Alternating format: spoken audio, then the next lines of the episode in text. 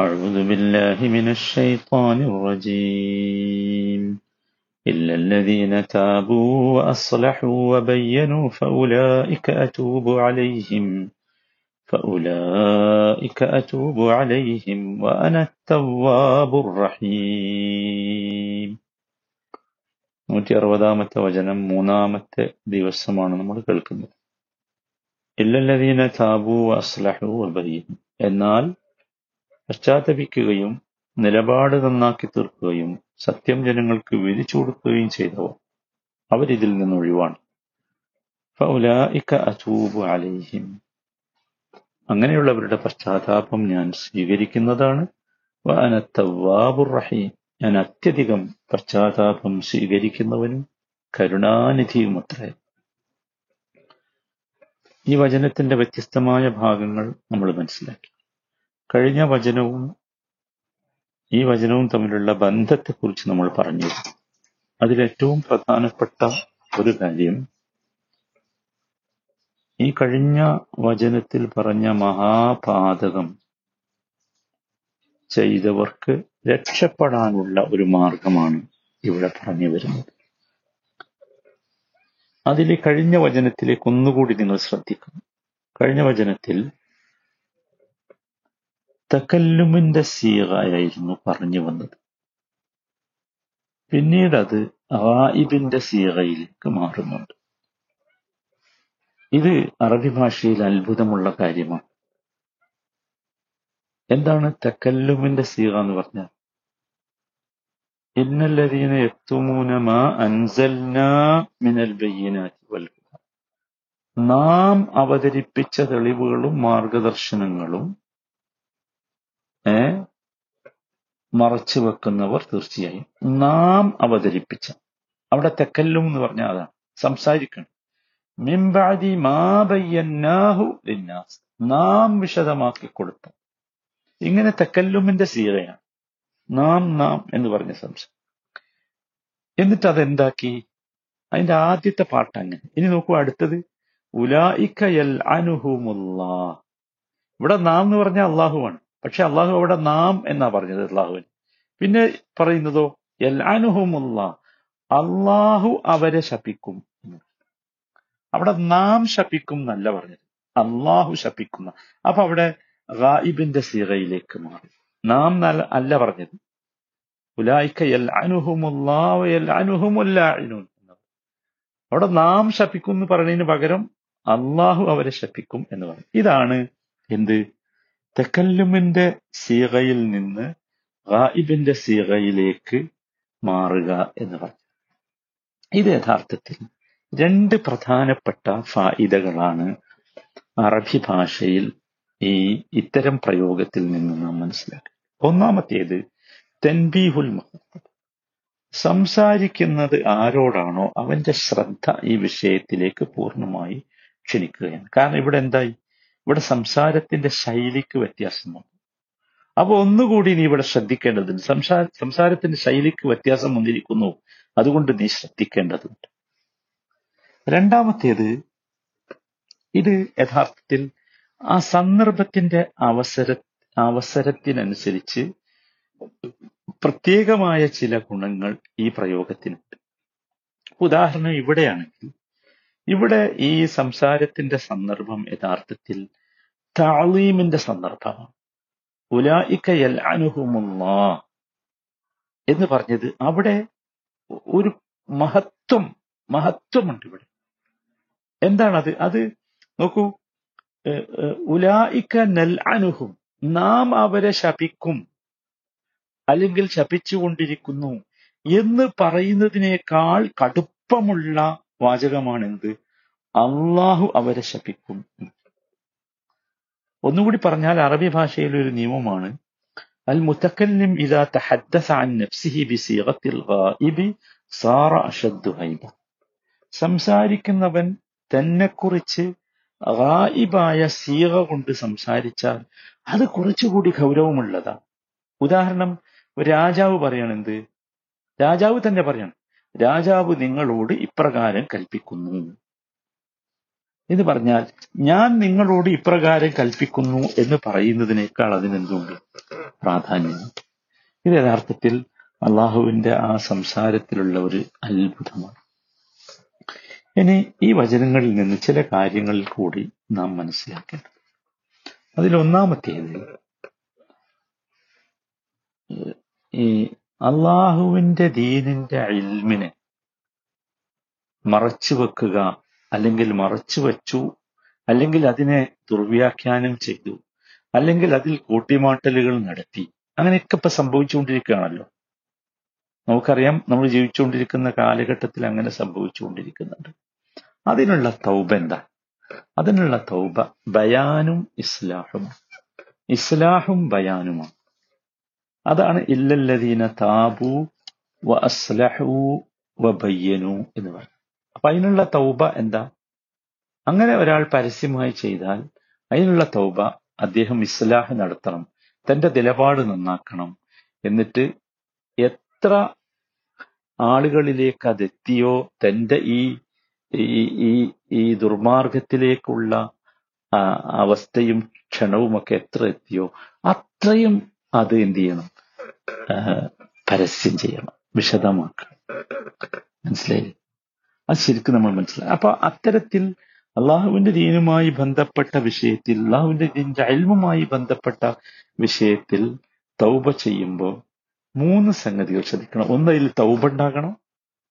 മനസ്സിലായില്ലേ? തൗബ ഉണ്ടാകുക എന്ന് പറഞ്ഞാൽ എന്തിനെയാണോ ഇവൻ മറച്ചു വെച്ചത്, എന്തിനെയാണോ ഇവൻ ദുർവ്യാഖ്യാനം ചെയ്തത്, അതിൽ നിന്ന് അവൻ മടങ്ങണം. രണ്ടാമത്തേത്, അവൻ മറച്ചു വെച്ചതുകൊണ്ട് അല്ലെങ്കിൽ ദുർവ്യാഖ്യാനം ചെയ്തതുകൊണ്ട് എത്ര ഫസാദ്, എത്ര കുഴപ്പമുണ്ടായോ അത്രയും അവൻ ഇസ്ലാഹ് നടത്തണം, നന്നാക്കണം. മൂന്നാമത്തേത്, അവന്റെ പരമാവധി കഴിവുപയോഗിച്ച് അവൻ അതിനെന്ത് ചെയ്യണം? സത്യത്തെ ബോധ്യപ്പെടുത്താൻ, വിശദീകരിക്കാൻ ശ്രമിക്കണം. ഇത് മൂന്നും ഇത്തരം വസ്തുതകളുടെ തൗബക്ക് നിർബന്ധം. രണ്ടാമത്തെ കാര്യം നമ്മൾ മനസ്സിലാക്കേണ്ടത്, പാപം എത്ര വലുതായാലും അതിനെന്തുണ്ട്? തൗബയുണ്ട്. ഇവിടെ വലിയൊരു പാപമായിട്ടാണല്ലോ അത് പറഞ്ഞത്. ഉലായിക യൽഅനുഹുമുല്ലാ എന്നൊക്കെ പറഞ്ഞു, മഹാപാപമായിട്ടാ പറഞ്ഞു. അതിനും എന്ത് പറഞ്ഞു? തൗബ. സുബ്ഹാനല്ലാഹ്, അത് അള്ളാഹുവിന്റെ കാരുണ്യമാണ്. മൂന്നാമത്തേത്, അള്ളാഹുവിന്റെ, നോക്കൂ, രണ്ട് ഇസ്മുകളെ ഇവിടെ അള്ളാഹു പ്രത്യേകം സ്ഥാപിച്ചു. അത്തവാബ് അർറഹീം, അത്തവാബ് അർറഹീം. അത്തവാബ് അലാ മൻ അസ്നബ്, തൗബ ചെയ്യുന്നവനോട് അത്യധികം തൗബ സ്വീകരിക്കും, തെറ്റ് ചെയ്യുന്നവന് അത്യധികം സ്വീകരിക്കും. അർറഹീം, ആ തൗബയിൽ അവന് ഇഖ്ലാസ് ഉണ്ടെങ്കിൽ അവന് റഹ്മത്ത് കിട്ടും. അതാണ്. അപ്പൊ റഹ്മത്ത് എന്ന് പറഞ്ഞാൽ എന്താ? റഹ്മത്ത് കൊണ്ട് നന്മ ലഭിക്കും, തൗബ കൊണ്ടോ തിന്മയിൽ നിന്ന് രക്ഷപ്പെടും. അതാണ് മൂന്നാമതായി ഓർക്കേണ്ട കാര്യം. നാലാമത്തെ കാര്യം, രണ്ട് സിഫത്തുകളെയും അള്ളാഹു ഇവിടെ സ്ഥാപിച്ചു. തവ്വാബ് റഹീം രണ്ട് ഇസ്മുകളാണ്. അപ്പൊ രണ്ട് സിഫത്തും, തൗബയും റഹ്മത്തും അള്ളാഹുവിന്റെ സിഫത്താണ്.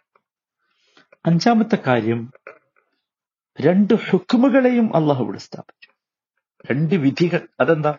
അള്ളാഹു യതൂബു എന്നതും അള്ളാഹു യർഹമു എന്നതും.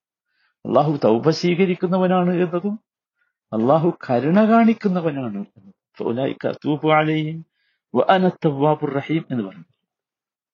മനസ്സിലായത്? ആറാമത്തെ കാര്യം, അള്ളാഹു സുബ്ഹാനഹു തആല ധാരാളം അത്യധികം തൗബ സ്വീകരിക്കുന്നവൻ. അത്തവ്വാബ് എന്നാ പറഞ്ഞു, അത്തായിബ് എന്ന് പറഞ്ഞ് നിർത്തിയില്ല.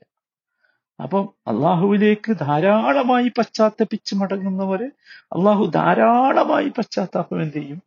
സ്വീകരിക്കും എന്നർത്ഥം. മനസ്സിലായില്ലേ? എന്താണ് തൗബ എന്ന് നമ്മൾ നേരത്തെ വിശദീകരിച്ചു.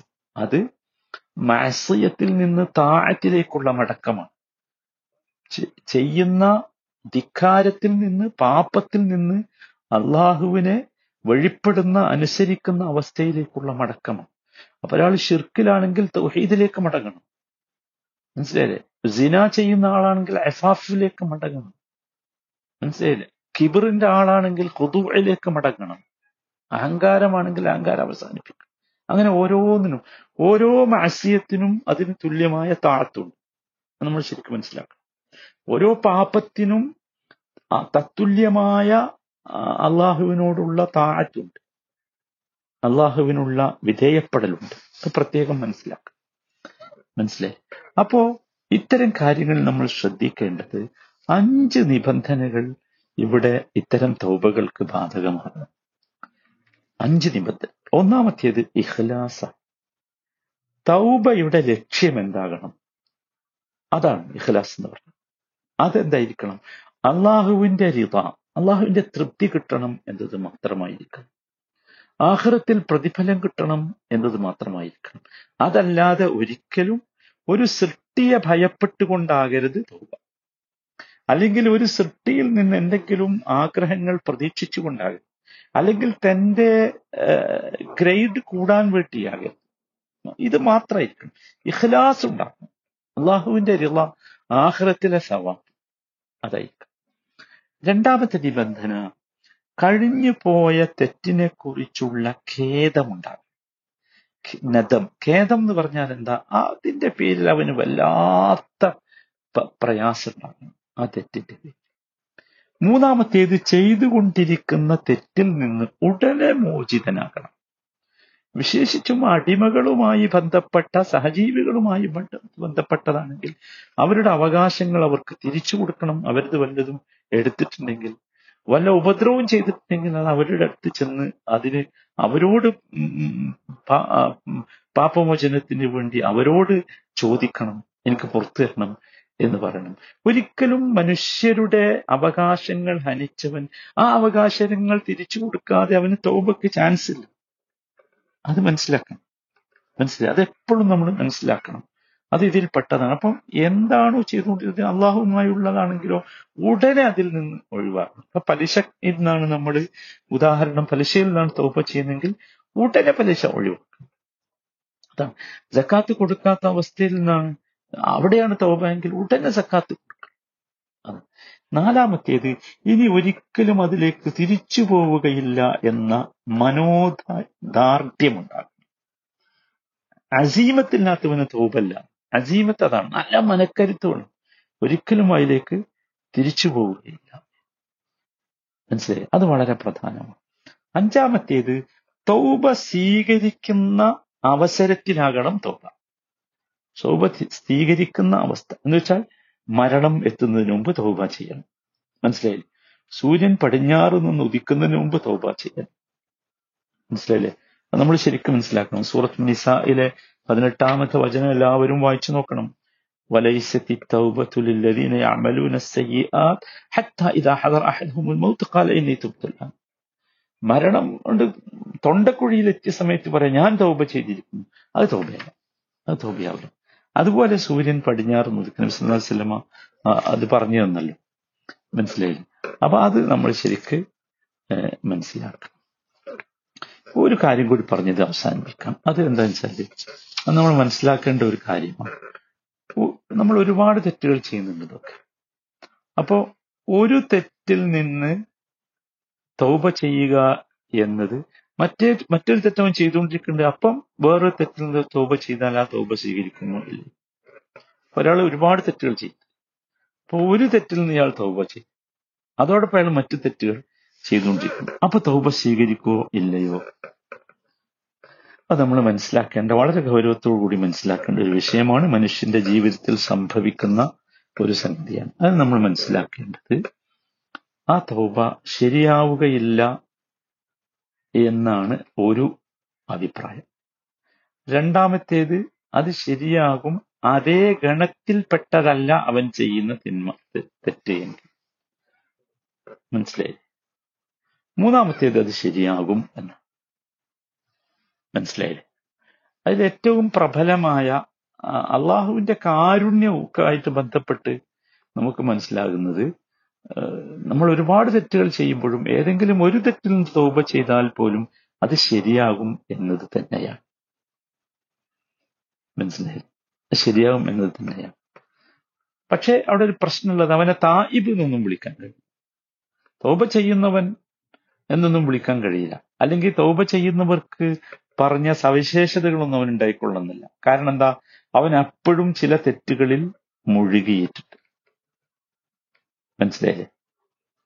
അത് പ്രത്യേകം മനസ്സിലാക്കുക. എന്നാൽ ഇയാളിതിൽ മുങ്ങിക്കുളിക്കാതിരിക്കാൻ നല്ലത് എന്താണ്, അത് ശരിയാകും എന്ന് നമ്മൾ മനസ്സിലാക്കണം. അപ്പോഴേ ക്രമേണ ആ തെറ്റുകളിൽ നിന്ന് അവന് രക്ഷപ്പെടാൻ സാധിക്കുകയുള്ളൂ. മനസ്സിലായി? അപ്പൊ അത് ശരിക്കും മനസ്സിലാക്കണം. അപ്പൊ നമ്മൾ ഇതിനർത്ഥം നമ്മൾ തെറ്റുകളിൽ പിടിച്ചു നിൽക്കുക എന്നുള്ളതല്ല, മറിച്ച് ഒരിക്കലും നമുക്ക് നിരാശ വരരുത്. ഞാൻ 4 തെറ്റുകൾ ചെയ്യുന്ന ഒരാളാണല്ലോ, അപ്പൊ ഒന്നിൽ നിന്ന് തോപ ചെയ്യാനുള്ള അവസരം വന്നു, അപ്പൊ അതിന് തോപ ചെയ്യാതിരിക്കരുത് എന്നർത്ഥം.